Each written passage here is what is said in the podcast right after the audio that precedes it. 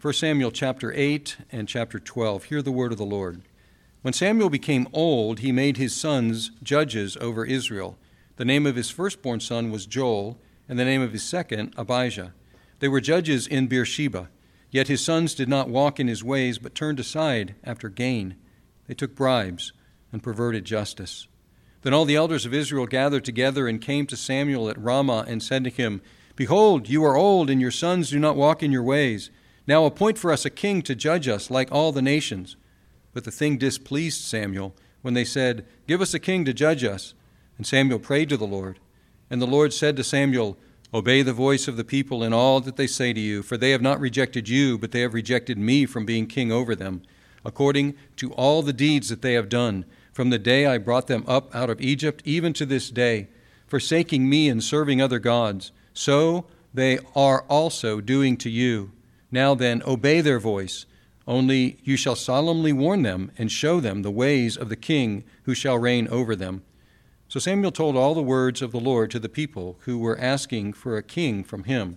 He said, These will be the ways of the king who will reign over you. He will take your sons and appoint them to his chariots, and to be his horsemen, and to run before his, his chariots and he will appoint for himself commanders of thousands and commanders of fifties, and some to plow his ground and to reap his harvest, and to make his implements of war and the equipment of his chariots. He will take your daughters to be perfumers and cooks and bakers. He will take the best of your fields and vineyards and olive orchards and give them to his servants. He will take the tenth of your grain and of your vineyards and give it to his officers and to his servants. He will take your male servants and female servants and the best of your young men and your donkeys and put them to his work he will take the tenth of your flocks, and you shall be his slaves.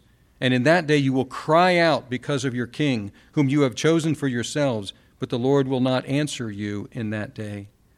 But the people refused to obey the voice of Samuel, and they said, No, but there shall be a king over us, that we may also be like all the nations, that our king may judge us and go out before us and fight our battles.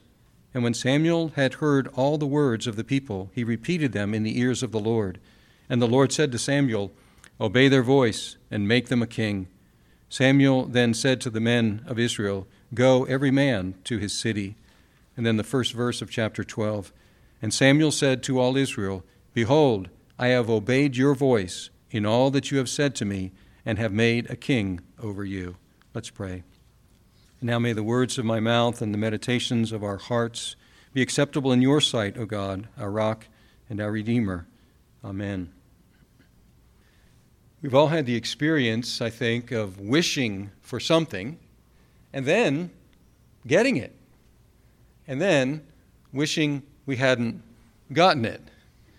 There's an expression that you hear sometimes that sums up that experience. It goes like this be careful what?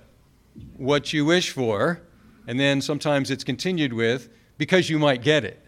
Be careful what you wish for, because you might get it. And that indicates that oftentimes we don't know what's best for us, even when we long for something. And when we get it, we find out only too late that it, it really wasn't the best for us. That's a good summary of this chapter. Uh, chapter 8. They wished for something, they got it in chapters 9 to 11, and then in chapter 12, they said, oops, we really wish we hadn't done that after all. And so, chapter 8 tells us about the wish, and then chapter 12 tells us about their repentance, about that wish, and then next week we'll be looking at 9 to 11 about the fulfillment of that wish. Now, when it starts out with Samuel being old, and he had two sons, and he made those sons judges over Israel. Now, when we hear judge, we think of a court. And the judges in Israel sometimes held court and they made judicial decisions. But the judges were normally more like strongmen uh, who had leadership ability that were raised up in, in the nick of time to save the people. So they were often military leaders, they weren't just judicial judges.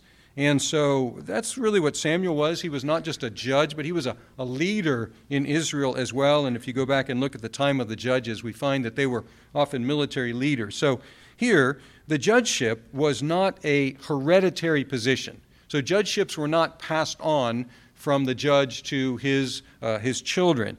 But here, Samuel tried to make it a hereditary position, and he tried to pass it on to his sons. And then we have a tragic description of the sons in verse 3. It says, Yet his sons did not walk in his ways, but turned aside after gain. They took bribes and perverted justice. This is really the only stain, the only blemish on Samuel's character that we can find. Uh, Samuel is, is described as upright and as, as following the Lord, and, and here it's even recognized his ways were good ways, but his sons did not walk in his ways. And this immediately reminds us of someone else, doesn't it? Who? Eli. Samuel replaced Eli, and what was Eli's main fault? He didn't control his children. And in fact, it's, it's even stronger when it describes Eli's children. It says that they were wicked and they did not know the Lord. But here we have Samuel's kids, tragically going the way of Eli's kids. And Eli's sons cost Eli and his descendants the priesthood. And here Samuel's sons are walking in similar ways. Now, the elders wisely saw that a hereditary judgeship was not going to work precisely because his sons did not walk in his ways. The elders in verse 4 Then all the elders of Israel gathered together and came to Samuel at Ramah and said to him, Behold, you are old, and your sons do not walk in your ways. So this was notorious. Everybody knew this, that they did not walk in the ways of Samuel. And so, what was their solution? Their solution was, and here's their wish now, appoint for us a king to judge us, that is, to lead us, to govern us, like all the nations. So there was their request. Now, there is, there is some tension in the Old Testament about the, the institution of the king. Because sometimes the king is celebrated. The Lord delights in the king.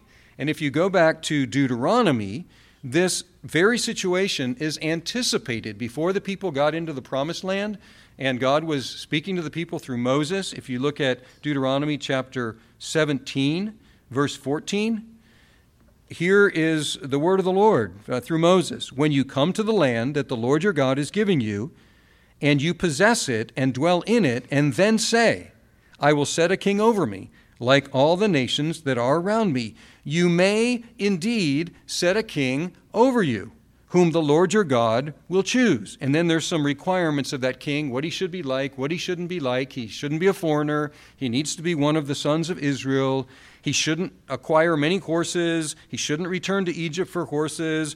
He, he shouldn't acquire many wives. And it goes on and it talks about the various things that that king should and shouldn't be but it's anticipated that they would have a king. And, and it's, it's permitted that they would have a king, and the Lord would appoint that king for them. But here we get to Samuel, and we find a different perspective on the kingship. And so there, there's some, some tension in this question of the kingship, because here we find that first Samuel and then God consider their request for a king a rejection. Samuel considered it a rejection of him and his leadership, and he had put his sons in leadership, and they come and say, No, your sons, not your sons, we want somebody else. And then uh, the Lord told Samuel that no, they haven't rejected you, they've actually rejected me. Because Samuel went to the Lord, he prayed in verse 6. In verse 7, God says, Obey the voice of the people in all that they say to you, for they have not rejected you, but they have rejected me from being king over them. And he said, This is how they've always acted. They've always rejected my kingship. This is, this is according to the deeds they've done since they came out of Egypt, forsaking me and serving other gods, so they are also doing to you. So obey their voice. But he says in verse 9, but warn them. But warn them. Warn them what the king will be like in verse 9. And what we have in verses 10 to 18 uh, is what the king's going to be like. And notice the, notice the, the different desire they had and what they're going to get. They wanted a king to give them something. They wanted a king so that they would receive from the king. And then the verb that we find repeated in verses 10 to 18 is what verb? Take. Take. Look at verse look at verse 11. He will take your sons and appoint them to his chariots Verse 13, he will take your daughters to be perfumers and cooks and bakers. He will take, verse 14, the best of your fields and vineyards. Verse 15, he will take the tenth of your grain. Verse 16, he will take your male servants and female servants. Verse 17, he will take the tenth of your flocks, etc. That's what the king will be like. He will charge you, he will cost you. Now, in the end, in the end, the people would cry out because of the heaviness of government. And that wasn't the first or last time that people have cried out because of the heaviness of government. And here they're committing kind of a classical mistake, thinking that government is somehow free if you have government, that it will just give things to you without requiring things of you. But here eh, we're seeing that the king would actually, in, in his worst manifestation, would take more than he gives. And that would be what he does. And in the end, verse 18, this is the situation. Verse 18, and in that day, when the king takes all these things and doesn't give you the things that you think he should, in that day you will cry out because of your king, whom you have chosen for yourselves, but the Lord will not answer you in that day. Now, think about this language. The verb to cry out. We've heard that before. Do you remember our series uh, in Exodus? The people were being oppressed in Egypt, and what did they do? They cried out to the Lord, and the Lord heard them. And he sent Moses, and he delivered them. And then, if you read the, the Judges, you find that is repeated through the book of Judges. And uh, the Israelites did evil in the sight of the Lord. He sold them in the hands of an oppressor, and he oppressed them for this many years. And then the people cried out to the Lord, and the Lord heard, and he raised up a deliverer, a judge, and he rescued them from their hands, and the land enjoyed peace for this many years. And then the people did evil in the eyes of the Lord, and he sold them into another oppressor, etc. And then the people did what? Cried out. So they cried out, they cried out, they cried out. We're used to this pattern. The people cried out. And what did God do? Patiently with them. He would send a deliverer. He would hear them, and he would rescue them. And here it says, And in that day you will cry out because of your king. Because of your king. Wait a minute. We're, we're crying out because of oppressors. But now, they're crying out because of their own king.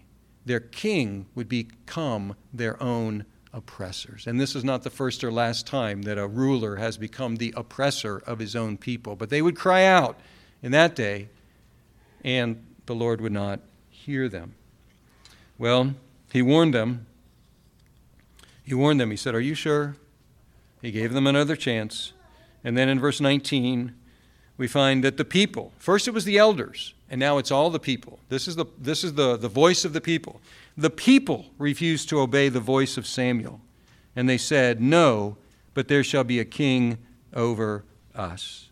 And then they explained why they wanted a king. We got a little bit of that in verse 5, and now we get more. Three reasons that we also may be like all the nations. We heard that in verse 5. We want to be like the nations.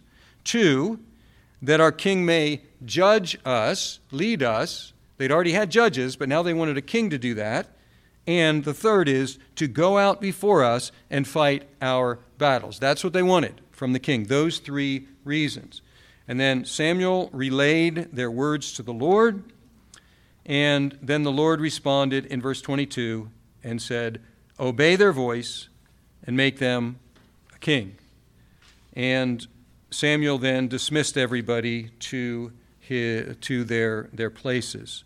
Now, this is the third time that God has told Samuel, obey the voice of the people. If you look at verse 7, obey the voice of the people.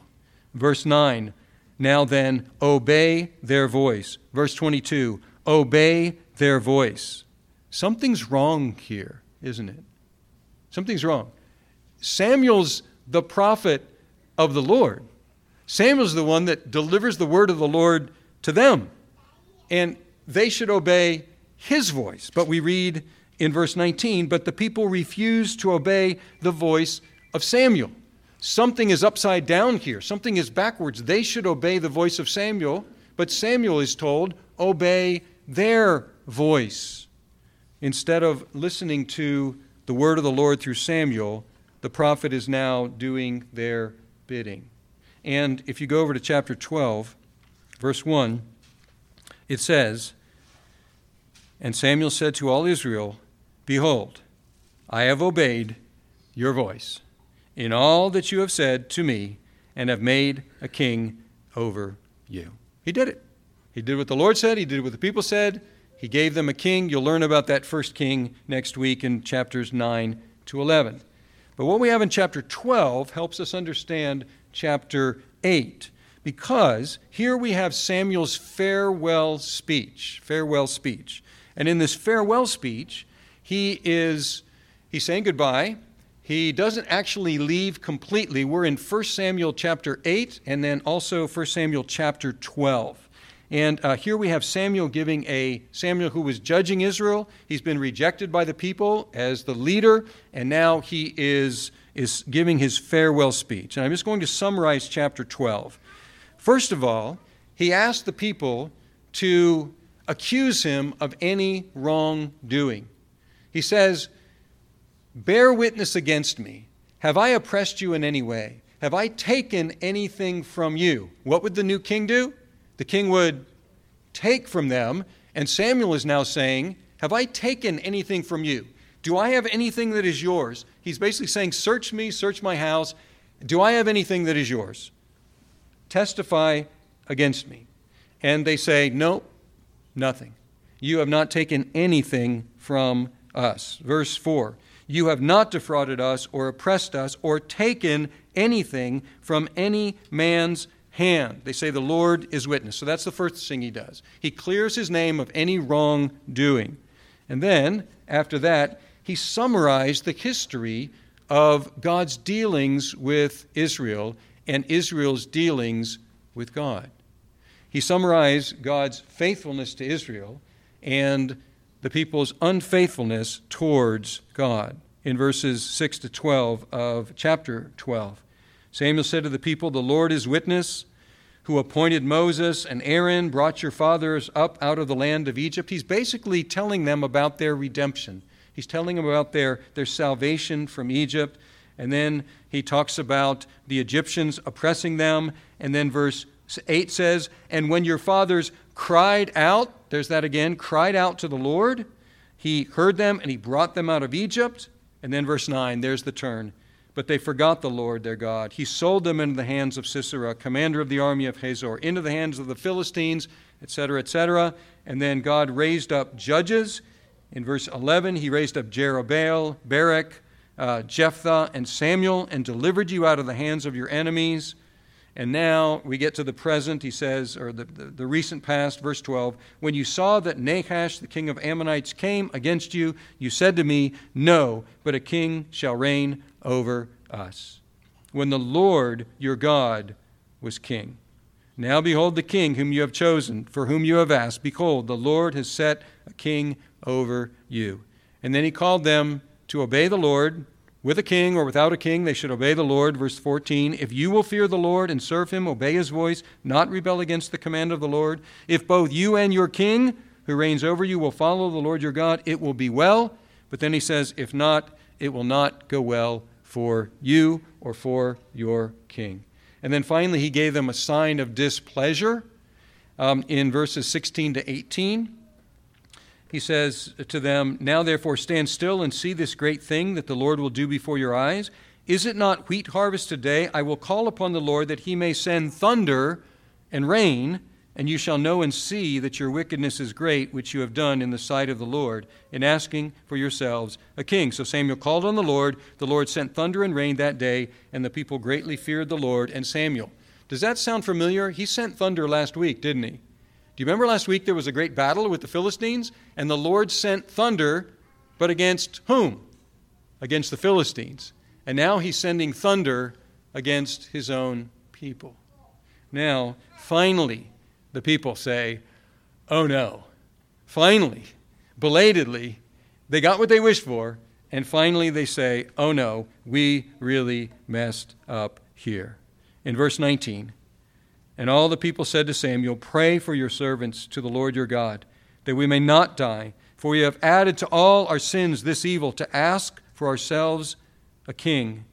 And then Samuel comforted them. He said, Do not be afraid.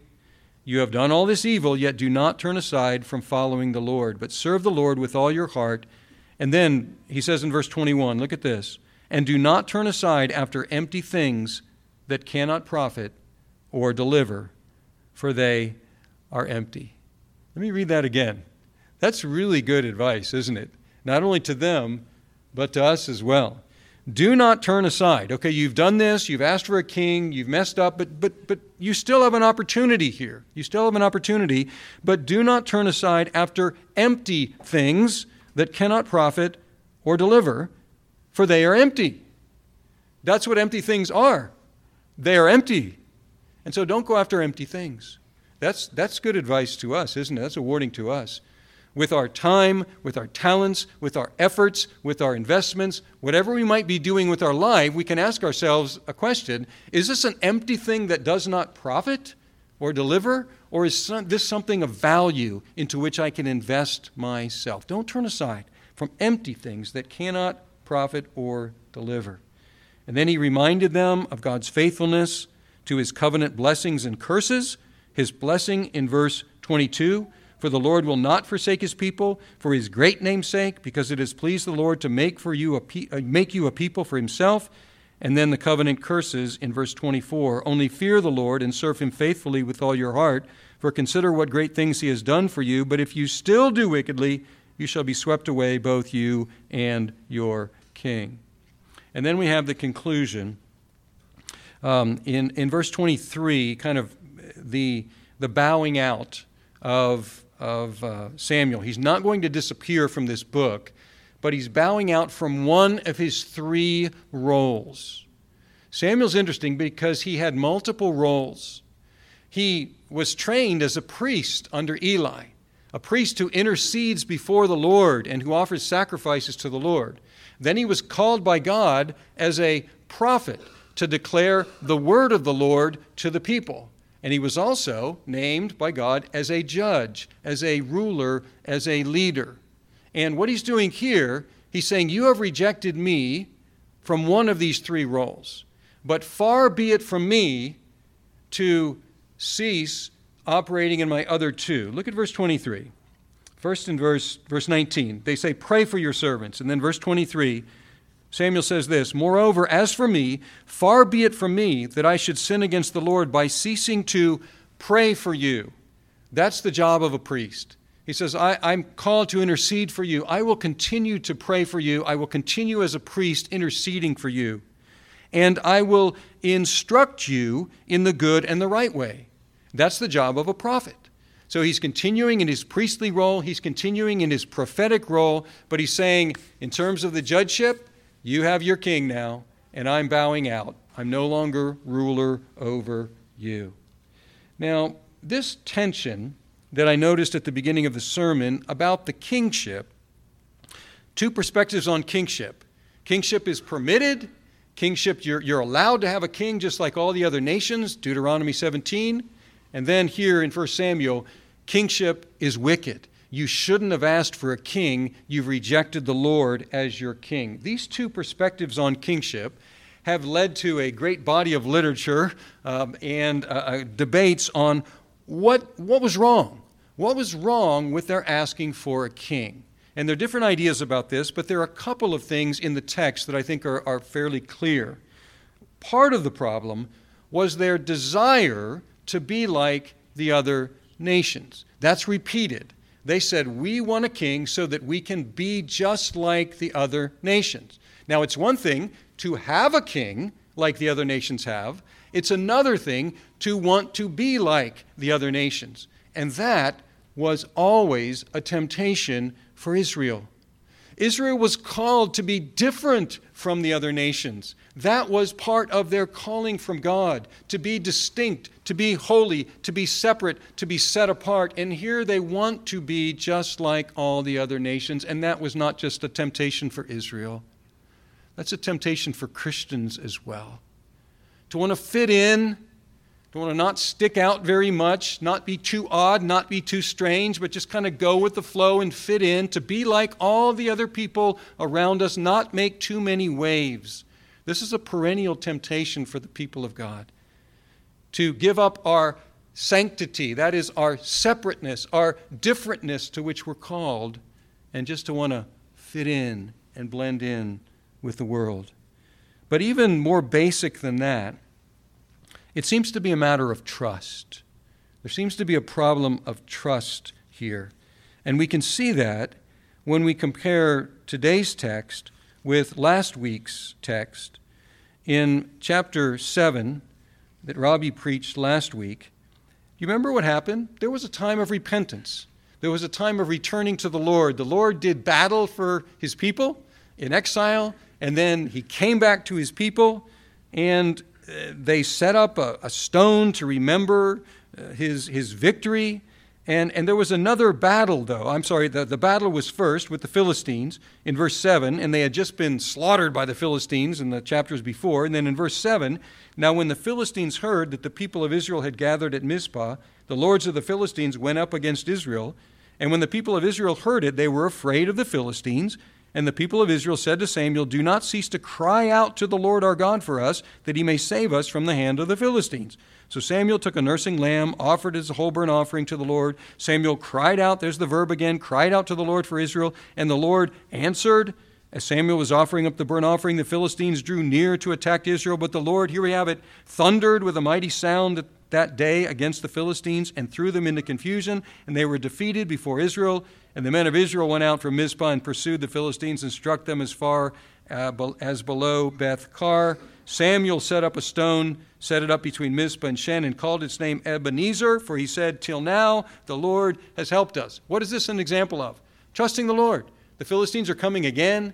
Instead of improvising like they did when they got the, the Ark of the Covenant out to try to win with some sort of magic powers of the Ark, they trusted the Lord, and the Lord delivered them. And then in the very next chapter, next chapter, they're saying, We need a king. Who's going to fight for us if we don't have a king? What? The Lord just fought for you in the last chapter. Go back and remember what just happened. The Lord fought for you. And so it looks like, most basically, it's a lack of trust in the Lord and trusting in a human institution that the Lord permits and even sets up for them. But, but it's a lack of trust in the Lord. And we can apply this principle. There are many things that are permitted in the Christian life permitted. It's fine to have these things. But the question is where's our trust? What are we trusting in? It, it's fine to have an income. We need to have incomes, but we ought not to trust in our income. It's fine to have investments, but we ought not to trust in our investments.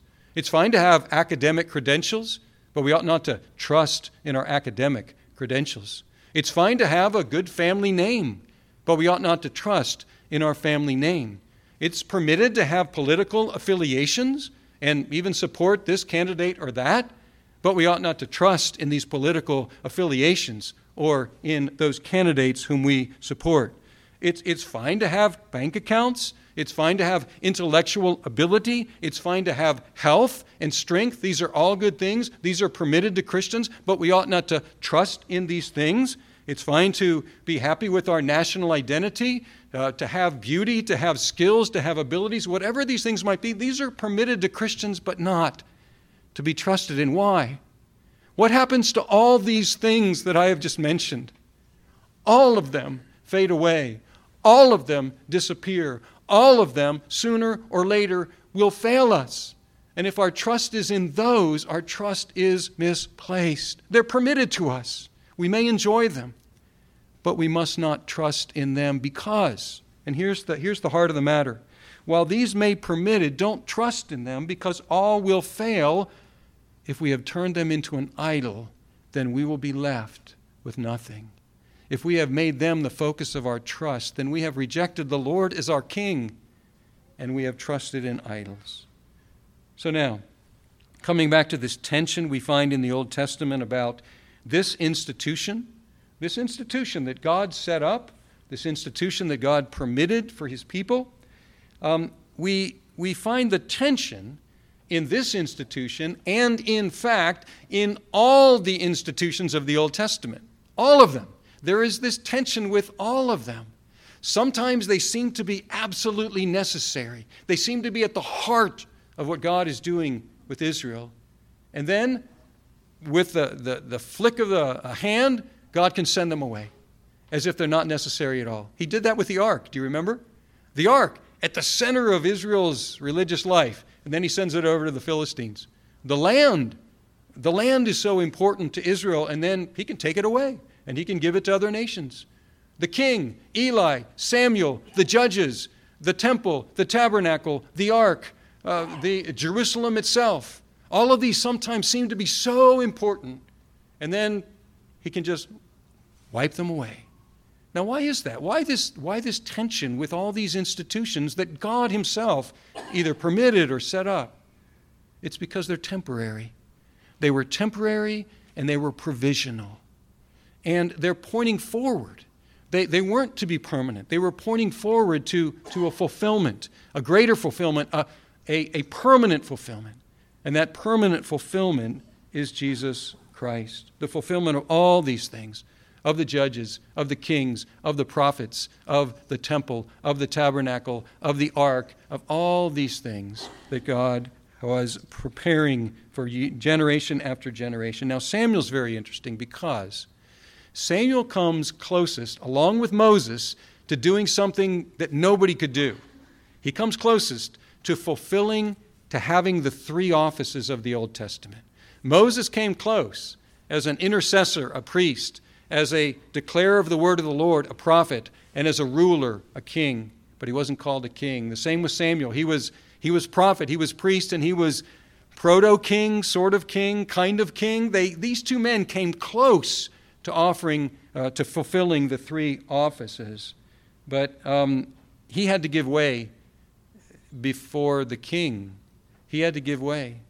And eventually, all of them had to give way before the coming King, King Jesus, the one who can profit, the one who can deliver. And so, what's the, what's the message? Put your trust in Him, the one who can profit, the one who can deliver. And turn aside from empty things. Trust in the one, the only one who can deliver you. Let's pray. Our God, we thank you for all the things that you permit to us, and we pray that you would keep us from turning them into idols. We thank you for all the things we enjoy as Christians and all the liberty that we have. And we pray, O oh God, that you would protect our hearts from trusting in them, because we know that all the good things that we enjoy in this life, they will one day fade, they will one day fail. And we pray, O oh God, that you would enable us to turn away from empty things to turn away from unprofitable things and to put our trust in the one who can profit and who can deliver. And we pray this in Christ's name. Amen.